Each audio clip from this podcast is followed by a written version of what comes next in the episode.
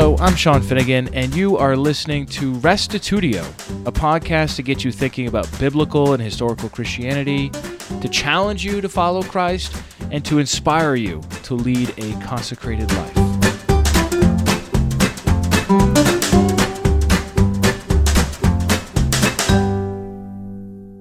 Today I have a treat for you. I have a lecture by Professor N.T. Wright where he shows how Paul's epistles fit with the Hebrew prophets and the Gospels.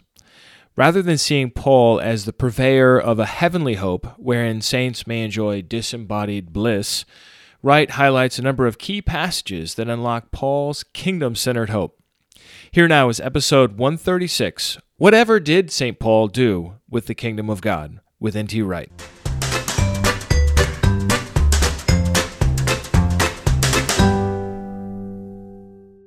What did Paul do with the kingdom of God? Well, of course, he preached it, he lived it, he longed for it, but that begs the question as to what the kingdom actually is. And this is a serious problem. So many Christians in the Western world blithely assume that they know what kingdom of God is all about, and then just assume that that's what Paul and the others are referring to. And so we have to do a bit more digging back to see what kingdom of God meant not only in the Gospels, which is its prime location, of course, in the Synoptic Gospels, in terms of the actual word, a phrase, but also in terms of the Jewish context. There is a preliminary problem, by the way, since there are some American friends here. I've frequently had Americans say to me, um, of course, it's very difficult for us Americans to think about kingdom of God because you British have a king or a queen, and we haven't had one of those for a long time. So we really can't relate to that. Now, the, the, the cheap answer to that is that if you compare today's British constitutional monarchy with today's American presidency, actually it's the American presidency that's much more like an old-fashioned king than what you have in today's um, in today's constitutional monarchy. Life is much more complicated than that. But in any case, of course, the understanding of king in the ancient world was radically different from anything that you find in today's world. Things are much more complicated.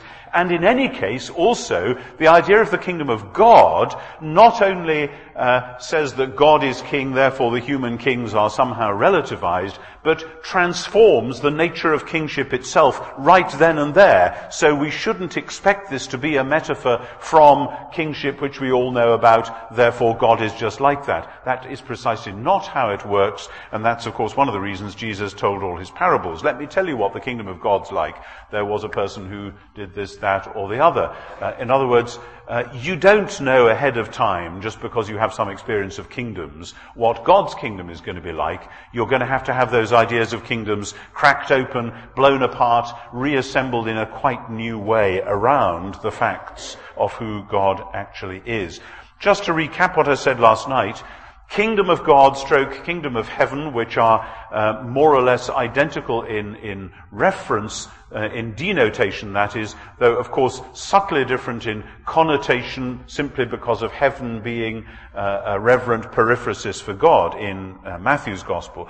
Kingdom of heaven, kingdom of God is not the place called heaven where God rules. It is the fact that God who is in heaven rules. It's not the place where, it's the fact that. And as soon as we say that, we realize that to talk about the kingdom of God is actually uh, to use an abstract noun kingdom where what we're really talking about is a verb, an action, God ruling, God reigning.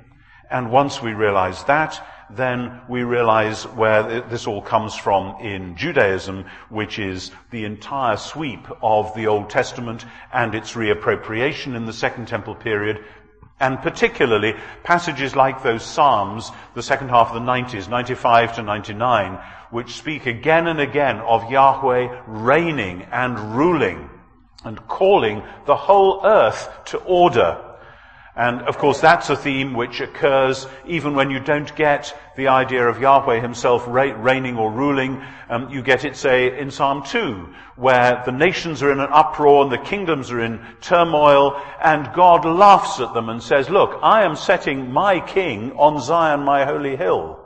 And let me tell you, he is my son, and you nations had better watch out because he's going to sort things out and going to rule the nations with a rod of iron and dash them in pieces like a potter's vessel. That's what God's kingdom looks like. And it translates, of course, easily into other abstract nouns like God's sovereignty, God's saving rule over the world. And what this is about, therefore, is not something to do with heaven over against earth. As I said last night, heaven is the control room for earth. The one who is in heaven is the one who is ruling on earth. And that that's at the heart of the ascension. I may say again a little bit more about that later.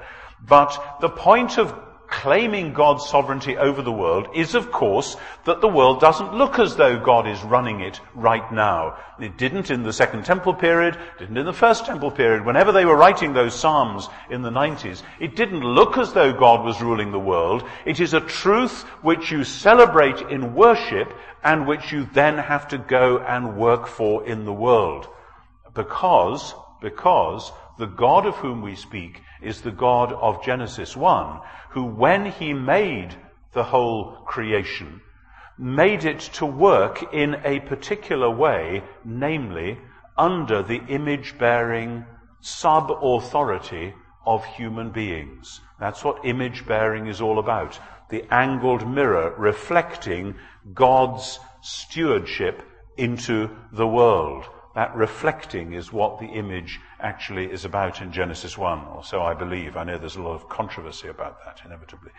And so the way that God intends to work is through human beings. So when the world rebels and uh, goes bad, and the thorns and the thistles of Genesis 3 come and choke God's project, what is God going to do?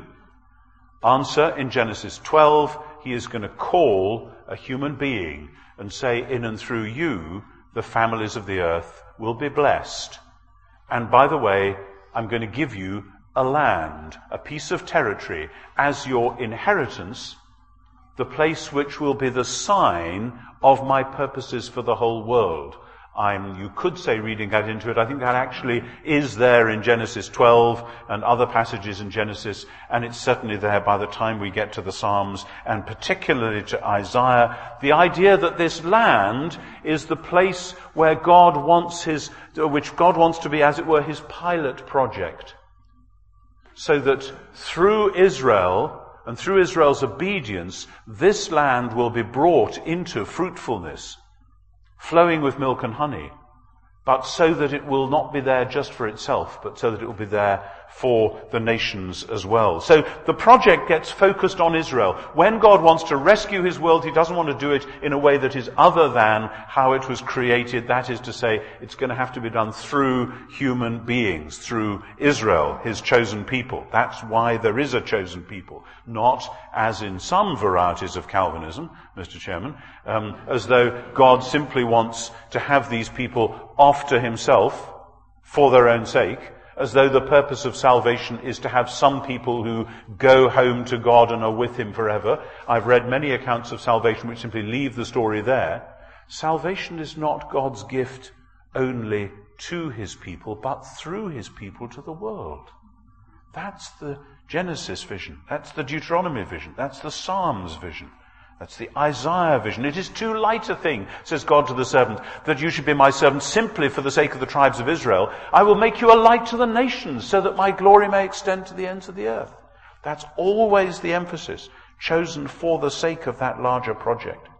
So when in Isaiah 40 to 55 we get a concentration of sovereignty of Yahweh over Israel and the nations language, focused then on the operation of the servant of Yahweh, which comes to its climax in 52 and 53, we need to see that in that larger context. 52 verses 6 to 12 uh, say, uh, shout aloud to, to, to Zion, your God reigns. That is kingdom of God language, even though the phrase kingdom of God isn't there. Your God reigns. And what does it look like in Isaiah when your God reigns? What it looks like is Babylon being overthrown,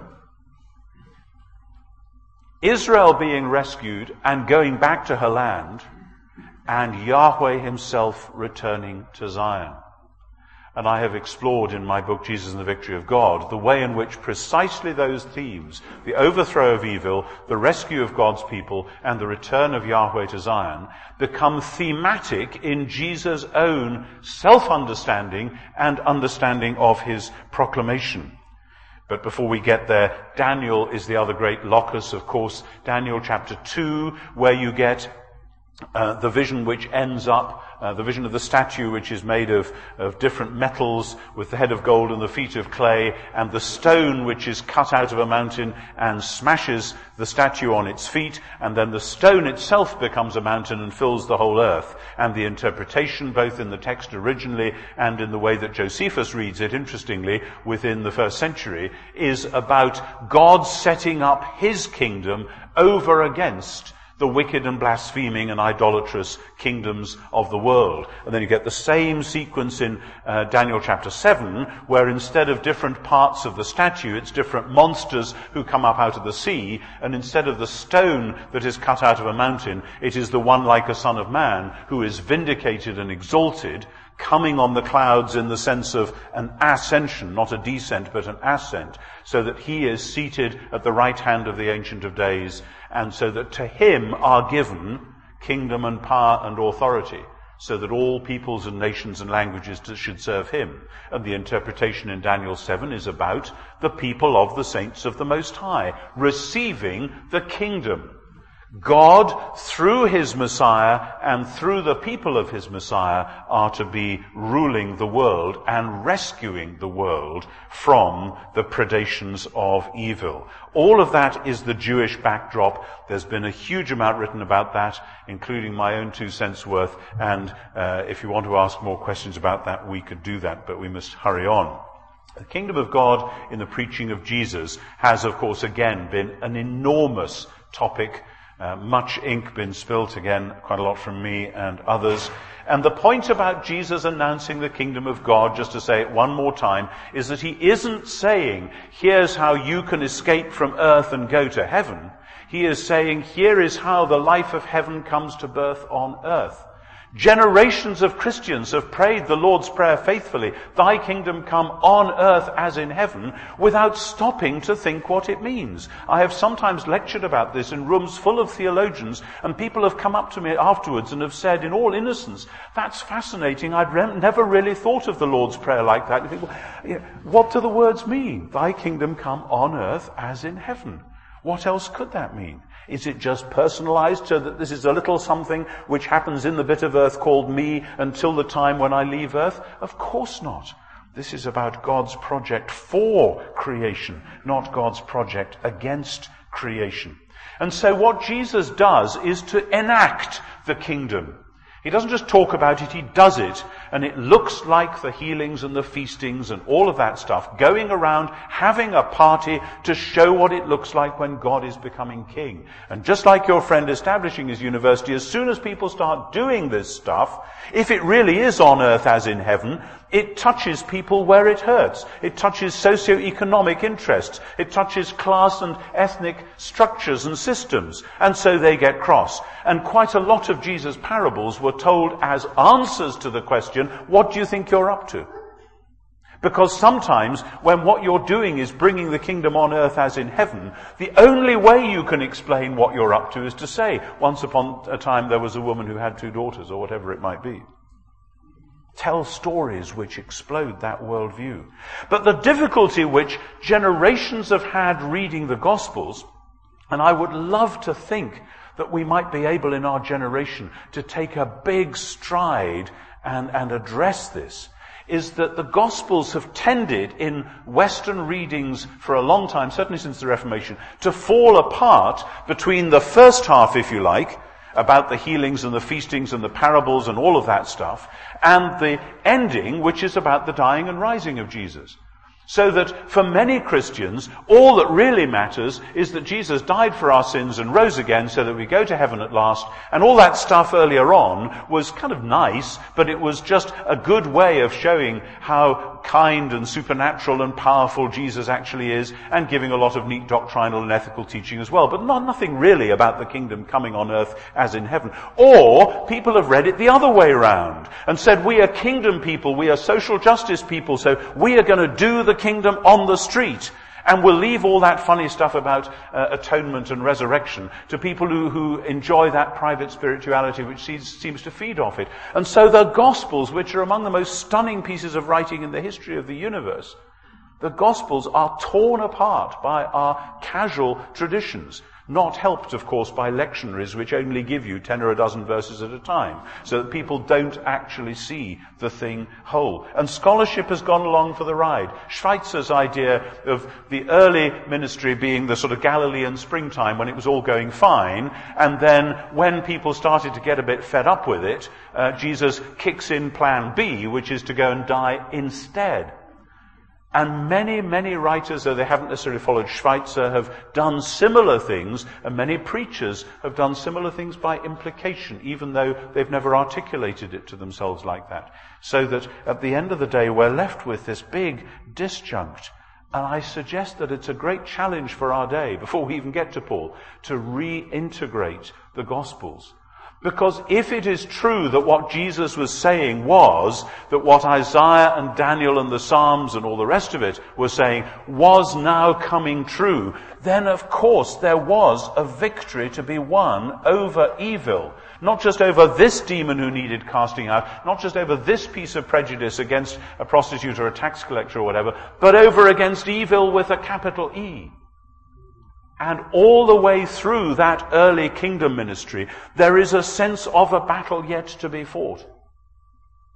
And if the point all along was that God's kingdom would come on earth as in heaven, then obviously what we've got during the course of Jesus' public career is anticipations of new creation, but new creation itself has not fully burst out until Easter. In other words, if you understand what the kingdom of God really means in the Old Testament and in Second Temple Judaism and that expectation, you will find a way of articulating a holistic reading of the Gospels, of the kingdom of God as something which had to be ultimately achieved by Jesus' victory over the powers that currently enslave the cosmos, ultimately the power of death itself, and the launching of God's project of new creation. The death and resurrection of Jesus are the necessary means by which that which was begun and inaugurated in his public career could be firmly launched in this world. And if you conversely try and have an atonement theology of death and resurrection without it being the result of and the explosion of that kingdom work, you will turn atonement itself into something else. And there's quite a lot of that going on right now too. I could say something about John, but I won't. Just simply this, that you get very little kingdom of God language in John, officially as it were, but boy do you get kingdom of God theology. I was talking last night briefly about chapter 16. Um, this is the way in which the ruler of this world is overthrown. Chapter 12 as well. Now is the ruler of this world cast out, and if I am lifted up, I will draw all people to myself. And you won't understand that amazing confrontation in John 18 and 19 between Jesus and Pontius Pilate unless you see it in terms of that rich Jewish kingdom of God theology. Uh, I'm tempted to go into that, but I won't because it's Paul. So, what does Paul do with all this? Well, you could just go to Acts and look at the summaries in Acts. Acts chapter 19 verse 8. In the synagogues in Corinth, he's preaching the kingdom of God uh, Acts chapter 20 verse 25, 20, 25. In his summary to the Ephesian elders, he says, uh, I know that none of you who, uh, about who, uh, in whose midst I've been preaching the kingdom of God will see my face again. It's a summary of what he was on about all the time. And then when he gets to Rome, Acts 28, 23, 28, 23, he talks to the Jewish elders about the kingdom of God. And then Luke's great summary at the end, 28, 31, he says that Paul was there in Rome for two years at his own expense, preaching the kingdom of God and teaching about the Lord Jesus Christ openly and unhindered. Now, you could say all that, but of course, many people would quite rightly say that's not primary Pauline evidence, that's what Luke is summarizing as Paul's mission. But was Paul about that, or wasn't he? Well, um, and again, there's lots to say about Acts. I could say that, that if you wanted. Um, let's just go straight to the heart of the matter, which is 1 Corinthians 15. 1 Corinthians 15, verses 20 to 28. One of the sort of mm, top dozen or so Pauline passages. I, I, I, used to give hostages to fortune by saying this is one of the top three most important Pauline passages, but the more you get to know Paul, the more you understand that passage after passage after passage can stake quite a strong claim depending on which angle you're coming from. Notice first that kingdom of God is assumed in 1 Corinthians very much like it is in, uh, in Acts. That is to say, earlier on in the letter, there are two or three times when Paul refers to God's kingdom in a casual way which make it obvious that he has been teaching about it. In chapter 4, he says the kingdom of God doesn't consist in talk, but in power. Very important stuff. In chapter 6, he says, um, verses 9 and 10, he says that people who do X, Y, Z, A, B, and C will not inherit the kingdom of God. The kingdom is a future uh, state of affairs, and of course, generations of Christians have easily assumed that that meant will not go to heaven. Doesn't seem to me to be what Paul is talking about here. In 1 Thessalonians 2.12, similarly, just to get the footnote references in while we're about it, he talks about God calling us to his kingdom and glory. And again, that has been misread. In Galatians 5.21 and Ephesians 5.5, Galatians 5.21 and Ephesians 5.5, that there are uh, passages which speak just like 1 Corinthians 6 of people who behave in certain ways being those who will not inherit God's kingdom. But what is this kingdom and what is he talking about? In 1 Corinthians 15, 20 to 28, we get the entire sweep of thought from the resurrection of Jesus in verse 20 to God finally being all in all in verse 28. This is one of those passages where you get the whole narrative seen from one point of view. And the first thing to say about it is, of course, that throughout this chapter, Genesis 1, 2, and 3 are foundational. This is creation and new creation theology. If you go through with Genesis 1, 2, and 3 in your mind and just make a little note of all the places where there are echoes of and allusions to those chapters in 1 Corinthians 15, you'll be surprised just how much there is. It's a global sweep. It's about what God is doing for the whole world to get the project of creation sorted out once and for all. And the way you do that, according to Genesis 1, is precisely by getting the human being sorted out, because it is through the humans, as I've said, that God is working in and through and for the whole world. So, Christ has been raised from the dead, verse 20, the first fruits of those who have fallen asleep. First fruits, as you know, the offering of the first sheaf of the harvest, indicating that there's a lot more to come. But Paul isn't just talking about individual human beings eventually sharing Jesus' resurrection, precisely because the point of human beings being rescued is so that they can be image-bearing reflectors of God's love into the world. We shouldn't be surprised that as this paragraph goes on, he talks about what's happening in and for the world itself um, verses 21 and 22, the summary about Adam and Christ. There you are. This is the Genesis picture. This is the big sweep. This is for all people. This is not a private revelation just for Jews or whatever. As in Adam all die, so in Christ all will be made alive, but each in their own order. And the theme of ordering is very important here. Bringing things back into proper order. Those of us who have the long 20th century memories of the, the over-orderedness of fascist and similar systems often react against the very idea of order uh, as though really God wanted everything to be in a cheerful chaos. You don't get that idea from Genesis 1 or Colossians 1 or whatever. You get the idea of a healing, wise order where each part of creation and each human being knows cheerfully where they belong, what they are made to do. This is not in the service of some, um, some sort of um, horrible hierarchy or whatever. It's just that God wants His creation to work as a coherent whole, not as a, not to lie around and, uh, and, and function as a chaos. But then the point is, Christ the first fruits, verse 23, then at his parousia, those who belong to Christ. The parousia when Christ returns, and please again, this is part of my overall project of trying to get New Testament eschatology into the bloodstream of the church. The parousia is not the time when Jesus comes to snatch people away from this world and take them off somewhere else. The parousia is the time when Christ appears royally to rule this world fully and finally at last. You know, the old hymns say he's coming back to take us home. That's not what the New Testament says. When Christ shall come with shout of acclamation and take me home, what joy shall fill my heart? That, by the way, I'm told by a friend who knows these things, is a mistranslation of the original Swedish of that hymn, so you might like to check out what the original said, um, because the idea of the second coming is not to take people away. He comes back to rule and heal and transform both us and the whole world.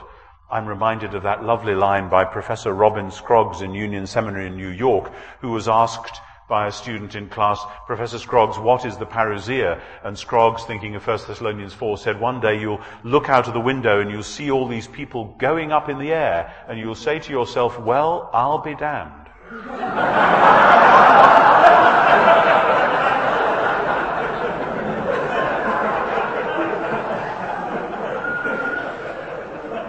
and the answer is, nope, that's not what it's about.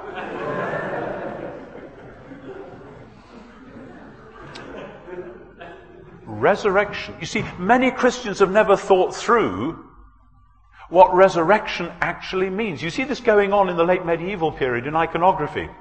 I was in, I forget which central Italian cathedral a year or two ago, and they've got these wonderful frescoes, Orvieto I think it was, wonderful frescoes of, of the end of the eschaton. And they're still painting resurrection. They're doing a kind of Ezekiel 37 thing of, of bodies coming up out of the earth and being clothed with sinews and flesh and becoming living beings on a living earth. But gradually, by, by the end of the medieval period, uh, with the influence of Dante and then the influence of obviously the Sistine Chapel, they've talked much more about heaven and hell and not very much at all about new creation. And there's a real glitch there in Western eschatology, which the Reformation just cheerfully bought into. And, and you know, in Bunyan and so on, the, the New Jerusalem is the place that you go off to, whereas in Revelation, the New Jerusalem is the thing that comes down from heaven to earth. We really do have to think this one. Anyway, that's the parousia. At his parousia, nobody else has been raised from the dead. There's no other embodied human being in heaven, let the reader understand. Uh, Christ is the first fruits, and at his coming, those who belong to Christ. But then, verses 24 to 28, the heart of this paragraph. Notice again the Old Testament roots, not just Genesis, but Psalm 110 and Psalm 8. Psalm 110, which Paul quotes in verse 25, he must reign until he has put all his enemies under his feet. It's absolutely basic, Psalm 110. It comes again and again in the Gospels, alluded to, echoed, quoted uh, by Jesus himself and by other writers in the New Testament. And this is, of course, about kingdom, about kingship. It's one of the great royal psalms, the psalm about God exalting the Messiah to his right hand and saying, sit at my right hand until we've completed the job of subjugating all your enemies. That is the rule of Christ. And then the, the parallel text in verse um, 27 is Psalm 8, which is very like Psalm 110, except that it isn't about the Messiah, it's about the human being. What are human beings that you're mindful of them? Mortals that you take care of them. You've made them little lower than the angels and crowned them with glory and honor and put all things in subjection under their feet. This is a celebration of Genesis 1:26. And Paul is saying, in the Messiah, God's destiny for the human being has now at last been realized that the human being will be in authority over all the creation. And it is out of that that Paul constructs his theology of the present reign of Christ. When is Christ reigning? Right now. His resurrection constitutes him publicly as the Messiah, as the Lord of the world, and his ascension is so that he will be in the place from which the present earth is run. He must reign, he says, until he has put all things under his feet. Verse 25, it isn't complete yet, but he is presently reigning. Like Acts chapter 3 verse 20, he must remain in heaven until the time when God renews all things. Acts 3, 20 and 21. And so verses 24, back to 1 Corinthians 15, verses 24 and 25, uh, he will overthrow all rule and authority and power and dominion. The Greek word there is katargese, he, which sometimes is translated, he will abolish. But if you put this in parallel with Colossians 1, it doesn't look as though it's abolishing all rules and authorities and powers and dominions, but simply nullifying the evil which they are doing.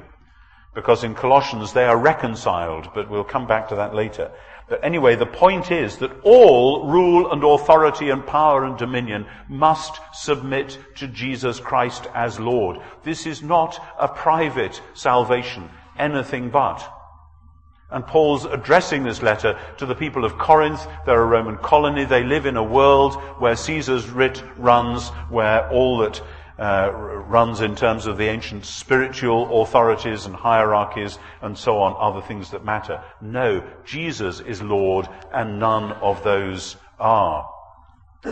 And so then, particularly, we note the last enemy that will be destroyed, verse 26, is death itself. And again, the kingdom of God in Paul must remind us of what we ought to have known from the Gospels anyway, but we easily have avoided. Namely, that resurrection is not what happens to people when they die. In other words, you leave your body behind and you go off in your spirit or soul to a place called heaven. If that is so, death is not defeated. That's not the overthrow of death, that's just the description of death. The overthrow of death is God's creation of a new embodied world and his raising of his people to new embodied life within it. Until that happens, death is not defeated. It is merely colluded with.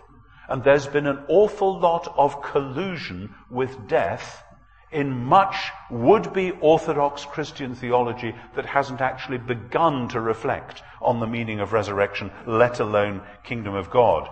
Check it out across at the end of the chapter in verses 50 and 54 following. In verse 50, he says, flesh and blood cannot inherit the kingdom of heaven. And Gnostics in the second century and Gnostics in the 20th and 21st century often have picked up that verse and have said, there you are, you see, the final state is not an embodied one at all. We have flesh and blood at the moment, but we won't there. Sorry, flesh and blood here is a shorthand in Pauline language for corruptible, decaying human nature. Irenaeus already made this point um, at the end of the second century, and it remains true. And you can see that because in verses uh, 52 and 53, the dead will be raised incorruptible, and we shall be changed. For this mortal must put on immortality. Immortality in the New Testament isn't about leaving your body behind and having an immortal soul. Immortality is a new gift for the body.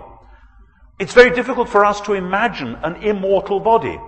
You know, our bodies are corruptible, decaying. Bits drop off. We lose not only hair and fingernails, but all sorts of other things as well. We lose all sorts of powers. And God intends to give us a body which will be to the present body much as the present body is to what we imagine a ghost might be.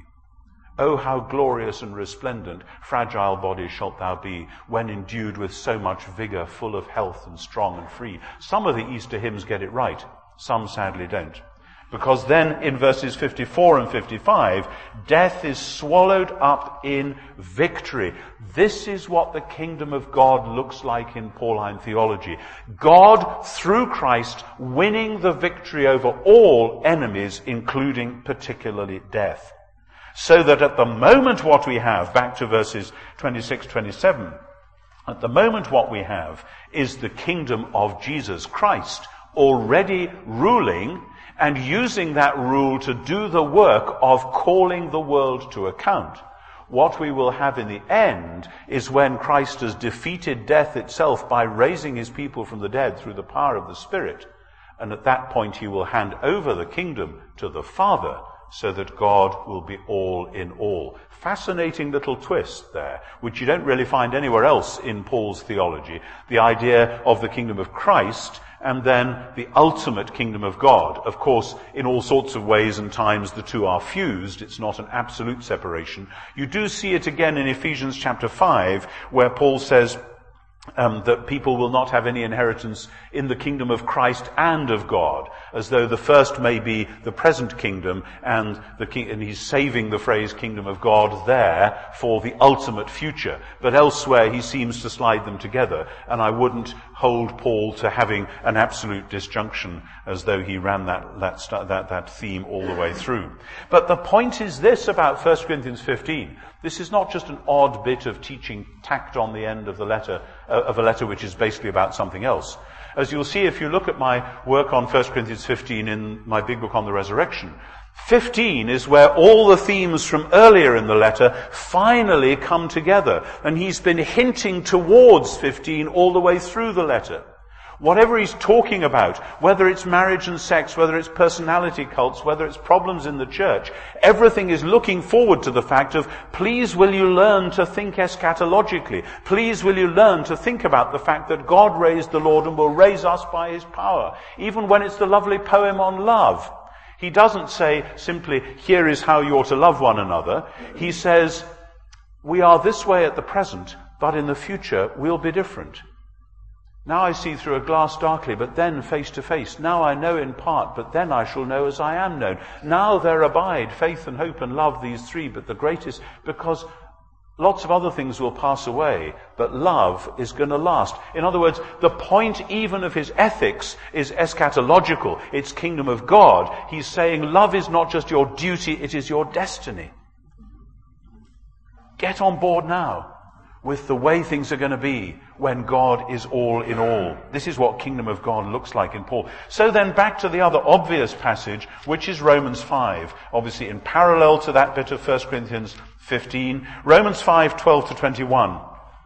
And please note in 521 and everywhere else where the phrase occurs, this blessed word eternal life, zoe aionios.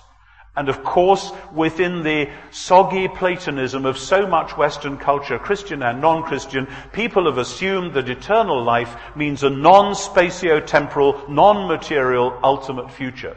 There you are. Paul teaches about eternal life. That's where we're going to. Sorry, Zoe Aionios translates Olam Haba, or rather the life of the, the, the, uh, the Olam Haba, the life of the age to come. In Jewish thought you have the present age and the age to come. And the point about eternal life is it is, that it is the life of the coming age, the life which is proper to God's new age. I know this is hard for many people to take on board, and this isn't today's topic particularly, but let me just say, God made space, time, and matter in Genesis 1 and said it was very good. And even though there will be transition, things in the present world which turn out to have been advanced signposts to the reality. I said last night that the sun and the moon, they won't be there in the new creation because God himself will be the light.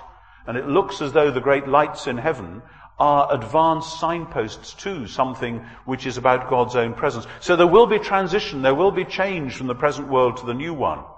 But I don't think that the ideas of space and time and matter were bad ideas which God is going to say, phew, let's just get rid of that stuff and make you pure, disembodied, immortal souls after all. So don't read eternal life in that disembodied way is what I'm saying.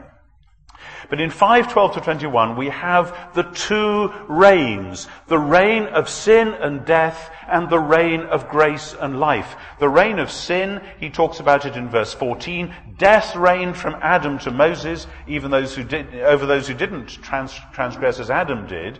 And then at the end, verse 21, so that as sin reigned in death, so grace might reign through righteousness to eternal life through Jesus Christ our Lord. Typical Pauline summary, piling up these prepositional phrases on top of one another. It's the two, and of course the reign of grace is a periphrasis for the reign of God, just like the reign of heaven is a periphrasis for the reign of God. This is about God ruling through his saving justice unto life through Jesus. And in the middle of that, when in verses 15, 16, and 17, he is stressing the superabundance of grace over against what happened in Adam. It isn't simply that, well, God's put us back where Adam was. Adam fell, we've got back where we started. No, it's that Jesus had to begin where Adam had, had ended up, and he takes us much further than Adam got to. And at the point where he's saying that, and remember who Adam was, he was the image bearer who had to reflect God's wise stewardship into creation. At the very point where he's saying, God has made us more than what Adam was, in verse 17, he says, uh, if through the trespass of the one death reigned through that one, how much more will those who receive uh, the, the abundance of grace and of the gift of righteousness, how much more will they reign in life? Now, there's a theme which you don't often hear most Western Christians talking about. Okay, there are some who do, and the Calvinist tradition has been better at it than most. Most Christians never even heard of the idea that we are called to be kings, queens, rulers, priests, it's there in Revelation, of course, quite a lot in Revelation, in chapters 1, 3, 5, and 20 in Revelation. You've made them kings and priests to our God, and they will rule on the earth. But it's also there, interestingly, in various other odd hints that Paul just scatters here and there. 1 Corinthians 6, when he's saying, how dare you go to law with, uh, uh, before unbelieving judges? He says, don't you know that we're going to be judging angels? So if you can do that, can't you try ordinary human cases? Where do you get the idea that we're going to be judging angels from, Paul? Where on earth does that come from? And Paul would say, haven't you read the Old Testament? Haven't you read the book of Daniel? Do you not know that the people of God are to share the rule of the Messiah and judge the world? He's taking it for granted at that point because he has deeply embedded in his theology that which emerges here in chapter 5 verse 17 uh, he says it in 2 timothy 2.12 i know some people think 2 timothy isn't pauline. Let's just leave the footnote there for the moment. Um, the, uh, if, if we endure we shall also reign with him. Sum sumen and it goes back, as I say, to Daniel and also to the book of Wisdom. Wisdom chapter 3 verse 8. And I know that that's not printed in everybody's Bibles because it's in the Apocrypha, but Wisdom of Solomon is a hugely important book if you want to understand the world of thought that Paul is living in. Um, again, go and chase that up, Wisdom 3 8 sometime. So the point is this. In chapter 5, he is drawing together what he said in Romans 1 to 4 Chapter 5 verses 12 to 21 is, where have we then got to? Let's look around ourselves and see where the argument has taken us. And from this mountain top, now we can see the whole next bit of countryside that's to be occupied. So that when you read Romans 1 through to 5.11, you're not talking about justification by faith as something other than the kingdom of God, which is the rule of grace through Christ, which is the rule that those who receive the gift of this grace will themselves share. You're talking about the way in which the one true God has been faithful to his promises to Abraham, and because of that faithfulness has acted in Jesus Christ to create a single family of Jews and Gentiles alike, characterized by faith and faith alone, with their sins forgiven, so that they are now ready through the Spirit to be God's agents in the transformation of his world in the final age and also, I suggest, by anticipation at the present. But we'll talk about what that anticipation looks like in just a moment. So, in other words, justification by faith is God putting us humans to rights in order that as rightened human beings, we can be again God's image bearers for the world. Justification by faith is the pilot project of putting the human beings right in order that ultimately the world may be put right. And if you take justification out of that context, you truncate it. And yes, I do believe that much of the Protestant tradition has done exactly that. But then you see, when you get Romans 5 uh, lined up like that, what do you see out the other side? Well, Romans 6 to 8, of course. And in Romans 6 to 8, you have this amazing Exodus shaped argument. Think of the story of the Exodus. The people of Israel in slavery in Egypt come through the waters um, to freedom. They get the law on Mount Sinai and they go home to their inheritance. So what happens in Romans 6?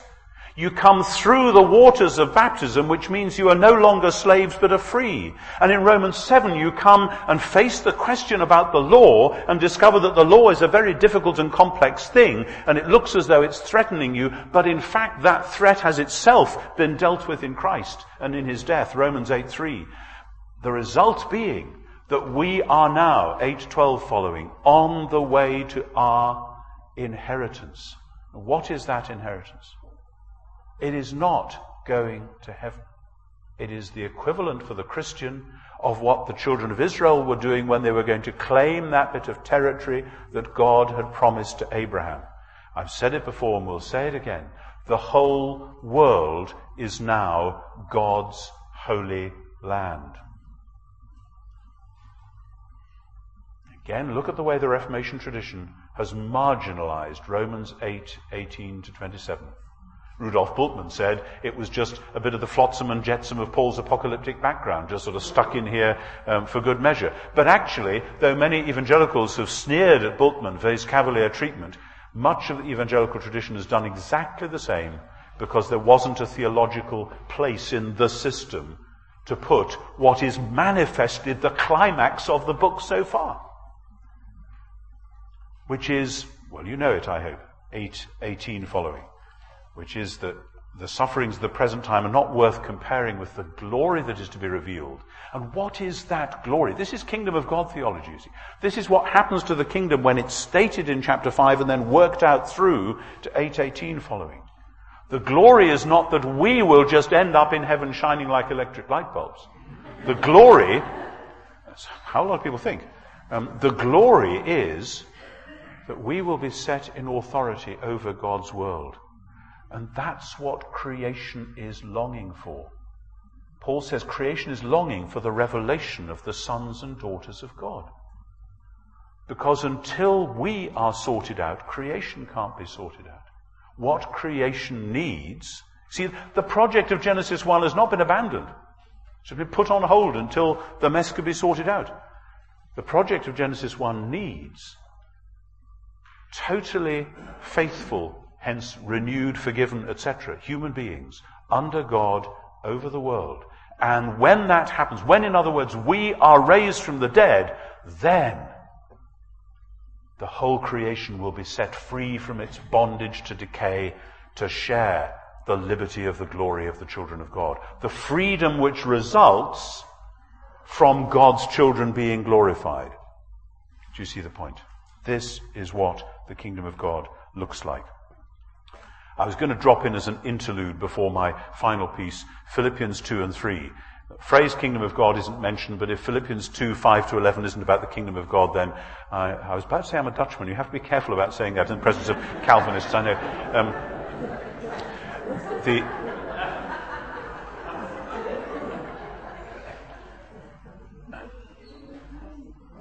Paul talks about the lordship of Jesus in that spectacular poem. Every tongue shall confess that Jesus Christ is Lord. And it's a poem which is designed, as my former student Peter Oakes has argued in great detail, designed to have the echoes of Caesar formulae. It's, it's Caesar rhetoric, or Alexander rhetoric even. It's, it's widespread in the ancient Near East. And here it is, and it's Jesus. He is the servant. He has given his life. Therefore, he now has the name which is above every name. And then you get the same thing pulled through to the end of chapter 3, where Paul says, Our citizenship is in heaven. And You see again and again. So many Christians have said, There you are, we're citizens of heaven, so that's really where we belong, and that's where we'll be going when we die. That's not how the logic of citizenship works. Philippi was a Roman colony. After the uh, civil wars a century before Paul was writing, the Romans had settled a lot of military veterans in northern Greece because the last thing they wanted was that lot going back to Rome. Military veterans without any land and with a lot of time and energy on their hands are a thorough nuisance. Let's settle them there in Greece, and then we'll call them a colony and have the grand idea that they are bringing Roman culture to northern Greece. Well, they did, sort of. They make a wilderness and call it peace, as Tacitus has somebody in Britain say. Um, but the point is this. We are citizens of heaven, and from there we await the Savior, the King, the Lord, Jesus Christ. This is kingdom of God theology in Paul, who will change our lowly body to be like his glorious body, just as in 1 Corinthians 15, by the power which enables him to subject all things to himself. Yes, echoes of Psalm 110, Psalm 8, hence 1 Corinthians 15. Philippians 3:21. That's the kingdom of God. Jesus has the power to subject all things to himself, and one day he'll do it. Now, the last bit I was going to say is about Ephesians and Colossians. And again, Colossians 1 and 2, very important. Uh, read all about it. I've written about that elsewhere. But we must notice Ephesians 1 verses 20 to 23 particularly. Uh, and incidentally, I think one of the great gains of the so-called new perspective on Paul is that despite what most new perspective practitioners have done, you ought jolly well to get Ephesians and Colossians back with a bang into the middle of your understanding of Paul instead of falling off the end in the direction of Deutero-Paulinicity where much Lutheran scholarship had left them. It's because they've got a high Christology and a high view of God's salvation and church and world particularly, which all the things that the Lutheran theology that has done so much exegesis over the years didn't want Paul to be concerned about. And if you want to see the first example of good new perspective uh, on Paul uh, understanding, then Ephesians 2 is exactly that. Ephesians 2, 1 to 10 is the traditional understanding, if you like, and Ephesians 2, 11 to 21 is the new perspective understanding, and they belong absolutely together. And there they are already in Ephesians. Anyway, that, that, that's slightly trailing my coat. The point is in verses 21 to 23, uh, 20 to 23, God has raised Christ from the dead and has sat him at his right hand in the heavenly places, far above all rule and authority and power and dominion, every name which is named in the present age and the age to come. And here it is again, Psalm 8, he has put all things under his feet and has given him to be head over all things for his body, the church his body the fullness of the one who fills everything in everywhere, uh, all in all. Uh, again, exactly as in 1 Corinthians 15. I hope you can hear those echoes coming through here. This is the climax of that great prayer and celebration through uh, through chapter 1. And the point is this, the resurrection establishes Jesus as the world's true Lord. And this is why the world hates the doctrine of resurrection. The rhetoric of the Enlightenment these last 200 years has said, we now have modern science, so we know that dead people don't rise. I think, excuse me, go back to Homer, go back to Aeschylus, go back to Pliny, go back to anyone you like, and they all knew that dead people did. didn't take Voltaire and Rousseau to tell us that, for goodness sake. The point is that the resurrection challenges the idea that humans have the right to run the world the way they want to political agenda under the would-be post-enlightenment theology has been absolutely massive. Hardly surprising, because if you took verses 21 to 23 seriously, then Caesar and all those like him ought to be shivering in their shoes. Which is why in chapter 3 verse 10, Paul says, this is the point of the gospel, that through the church, the manifold wisdom of God might be made known to the rulers and authorities in the heavenly places. Now there's a challenge. The word for manifold there is polypoikele, the many-colored, many-splendid wisdom of God. Through the church being the church, its many-colored, many-sided, many-splendid self, doing all of multiple different things that it's called to do, and yet being one body in Christ. That is the sign to the powers of the world that God is God and that they aren't. And if you want to know what that looks like in practice, Ephesians 4, 5, and 6 gives you a pretty clear idea. The unity of the church, not a lowest common denominator unity, but a hard won, tough unity growing up into Christ. The holiness of the church, Non-negotiable. It won't do to go off and fight the political battles while the whole system is rotten behind you because you've forgotten about personal and corporate holiness. And then, yes, chapter 6, the spiritual warfare. There wouldn't be spiritual warfare if the kingdom were not already breaking in. There would just be continuing slavery. But don't imagine that we have such a measure of inaugurated eschatology that you can forget Ephesians 6, 10 to 20. There's much, much more I could say about that. What then does this look like? This is Paul's gospel of Jesus Christ as Lord. It isn't that the gospel is about us getting saved in a different way, and then, oh yes, there's a bit about the kingdom of God on the side.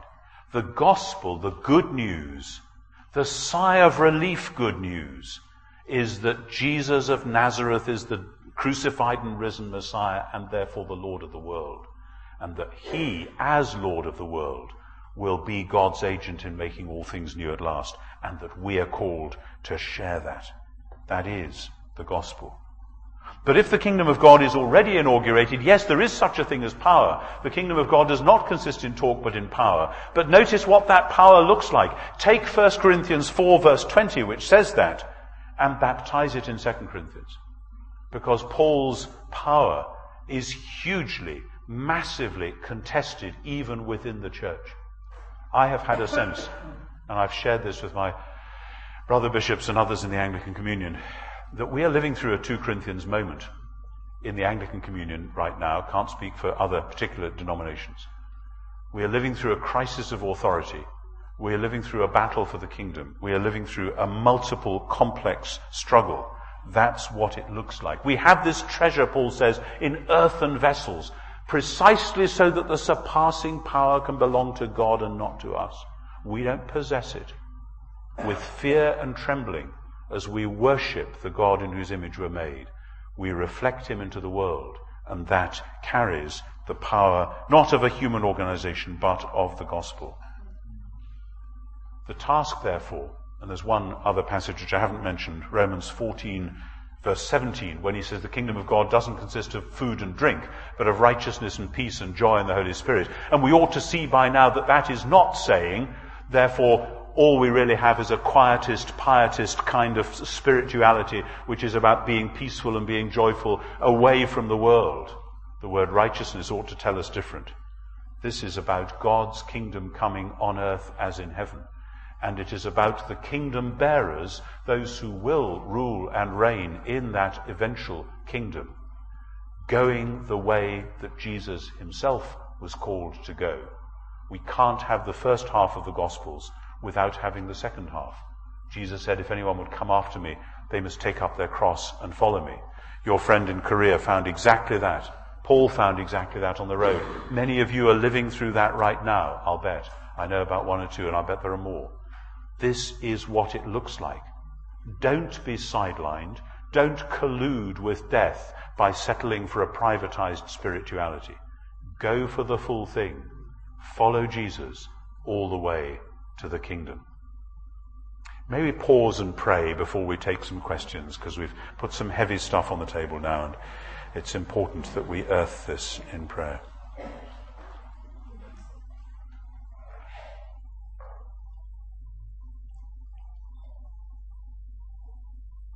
Almighty Father, as we thank you for the victory of our Lord Jesus Christ over sin and death and over every power that rages itself against you and against your kingdom. So we pray that we in our day and that your church in our day may have such an understanding of your kingdom and of the victory of Jesus that we may have wisdom to know how to be servants of it in our own day and that we may have the courage in believing that Jesus is Lord to be prepared to face whatever it takes and whatever it costs for us individually and corporately to be agents of that kingdom in the present. Help us, we pray, to be wise, to be faithful, to be true. And in your good time, bring in the kingdom when you will be all in all. But in the meantime, help us to be faithful servants of the one who is already ruling and reigning on earth as in heaven, even Jesus Christ, your Son, our Lord. Amen. Thanks so much for tuning in, and thank you, Professor Wright, for your permission to rebroadcast this talk. If you would like to delve deeper into Wright's courses, you can get them at ntwrightonline.org, which includes a brand new course based on his brand new book called Paul, a Biography. This is a more readable condensation of his larger book, Paul and the Faithfulness of God, which weighed in at 1,700 pages. So check that out if you are interested in delving deeper. Also, I have links to this on the show notes for today. And if you'd like to engage with the material you just heard about Paul's usage of the kingdom in, in titles like Christ, obviously, but then also calling Jesus Lord and some of his really remarkable statements about the connection between the creation and the sons of God, like in Romans 8, please stop by at restitutio.org and look for episode 136 to leave a comment. Thanks for tuning in, and remember the truth has nothing to fear.